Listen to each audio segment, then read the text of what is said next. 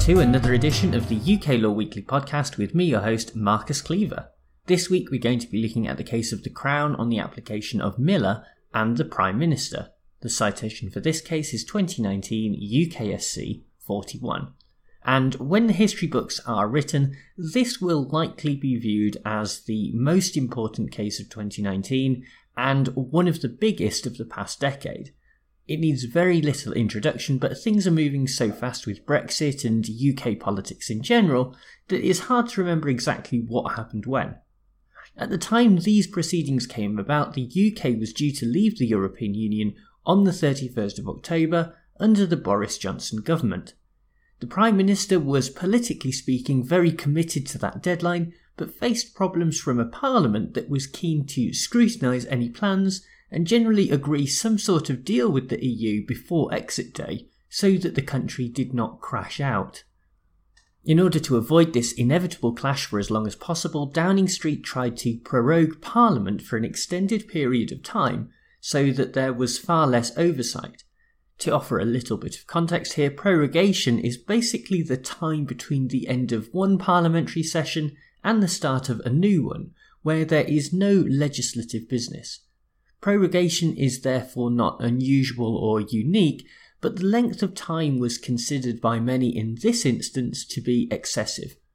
Preparations began during the summer when Number 10's Director of Legislative Affairs sent a memo to the Prime Minister recommending prorogation begin somewhere between the 9th and the 12th of September and last until a Queen's speech more than a month later on the 14th of October.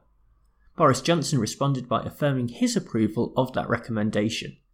In late August, he then spoke to the Queen and passed on that advice, so that when, a day later, there was a meeting of the Privy Council up in Balmoral, an order in council was made to the effect that Parliament be prorogued in between those dates.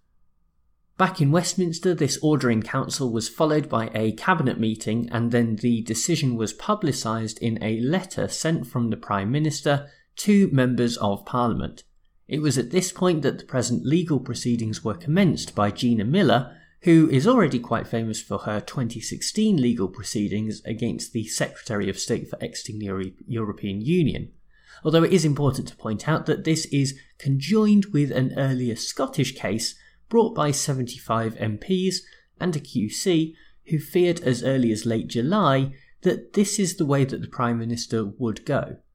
Anyway, in the meantime, Parliament did return from recess on the 3rd of September, and the House of Commons almost immediately voted to take control of business as MPs knew that time was of the essence.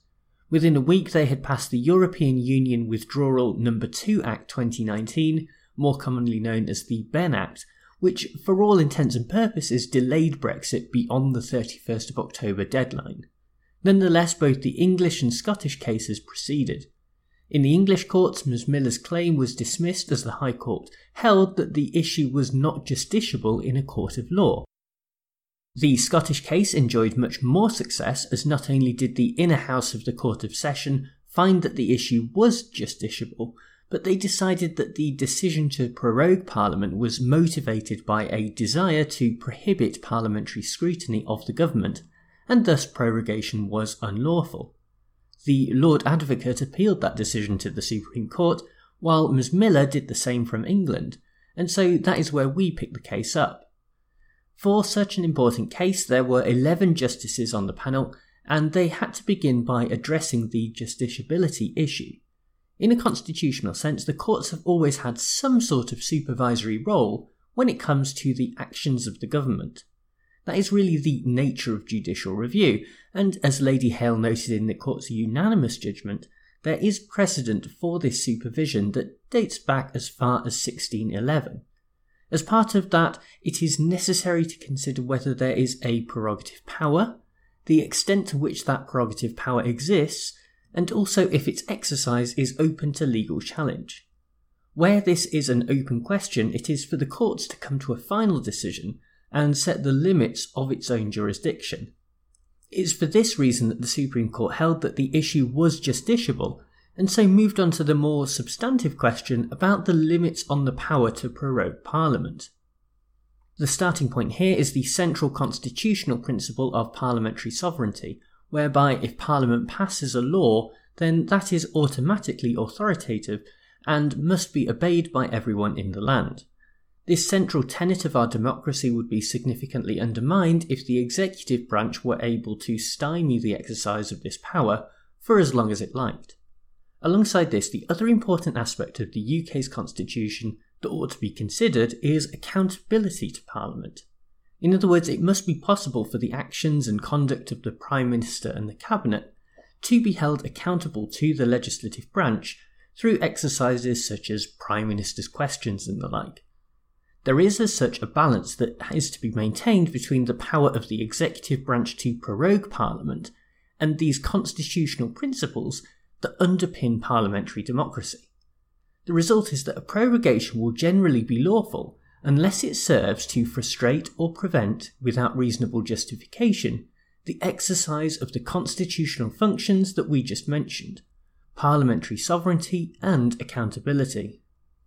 If prorogation does have that effect, then it doesn't matter what the purpose or motive was, it will be unlawful. So, did the most recent prorogation meet this criteria? Well, according to the Supreme Court, not really. At that time, the exit day from the European Union was set to be the 31st of October 2019, and this was a relevant date to consider because of the significant constitutional import.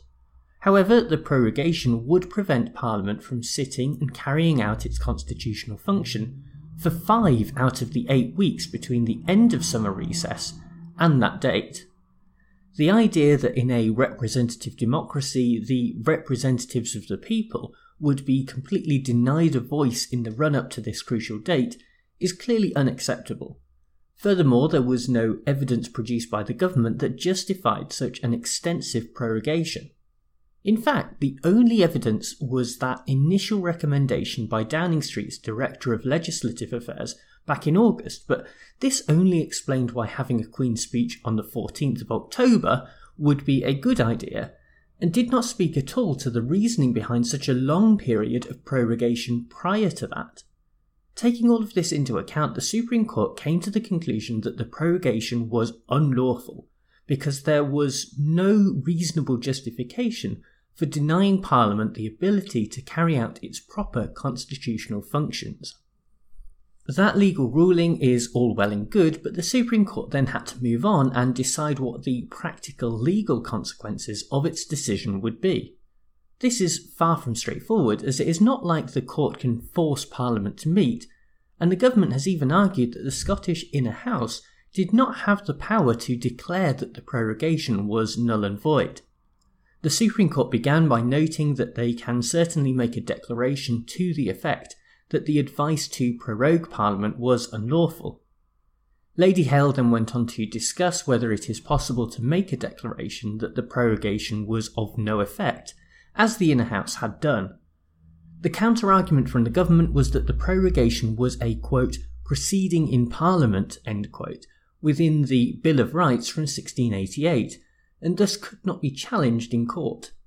The justices disagreed with this assessment and held that while the prorogation proceeding does take place in the House of Lords chamber, in the presence of the members of the Commons and the Lords, it is not actually their decision. Instead, it is something that is imposed upon them by the Crown.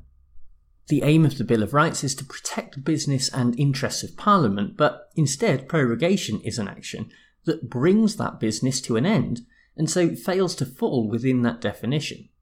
Overall, then, if the advice that was given to the Queen was void and unlawful, then that also means that the subsequent order in council was void and unlawful as well, and should be quashed. As Lady Hale put it in her conclusion, when the Royal Commissioners walked into the House of Lords, it was as if they walked in with a blank sheet of paper. The practical result of this case was that shortly after the judgment was hunted down, the Speaker of the House of Commons at the time, John Bercow, gave a statement to the press saying that Parliament would reconvene the very next day. Indeed, it did, and on the first day back, there was a mixed reaction to the judgment. Those on the opposition benches were critical of the legal advice, and some even called on the Prime Minister to resign. Meanwhile, many Conservatives were critical of the judgment but nevertheless said that they respected it. However, as the October 31st deadline loomed ever closer and parliamentary business rolled on, the judgment soon moved out of the news cycle, but that does not mean that we should forget about it. From my point of view, I was initially surprised when I heard the judgment. Not necessarily because I disagreed with the result itself, but more because it was a big and probably quite brave step for the Supreme Court. After all, one of the main criticisms was that this was an intensely political judgment, and that is a difficult charge to deny. It would have been very easy for the justices to declare that the issue is non justiciable, and that it is ultimately for the executive branch to make the decisions as regards prorogation. That is what I thought would happen because although the issue itself does not directly relate to Brexit, it did rightly appear to much of the public and mainstream media as an intervention on the subject by the unelected judiciary.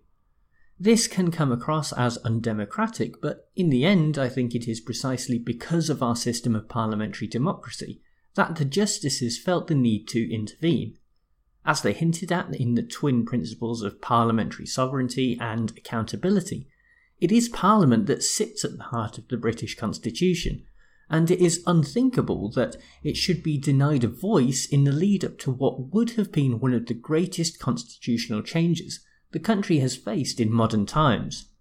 For many, this Parliament only served to actually obstruct the democratic result of the referendum in 2016 but that is a rather irresponsible conclusion to draw. It is true that Brexit was in the end delayed beyond the 31st of October as a result of the machinations of Parliament, but as the judgment notes, scrutiny by MPs goes far beyond this and also involves the questioning of ministers. With the prospect that Britain would crash out of the European Union, it was pretty clear, no matter what side of the debate that you were on, that the government was not well prepared for that scenario.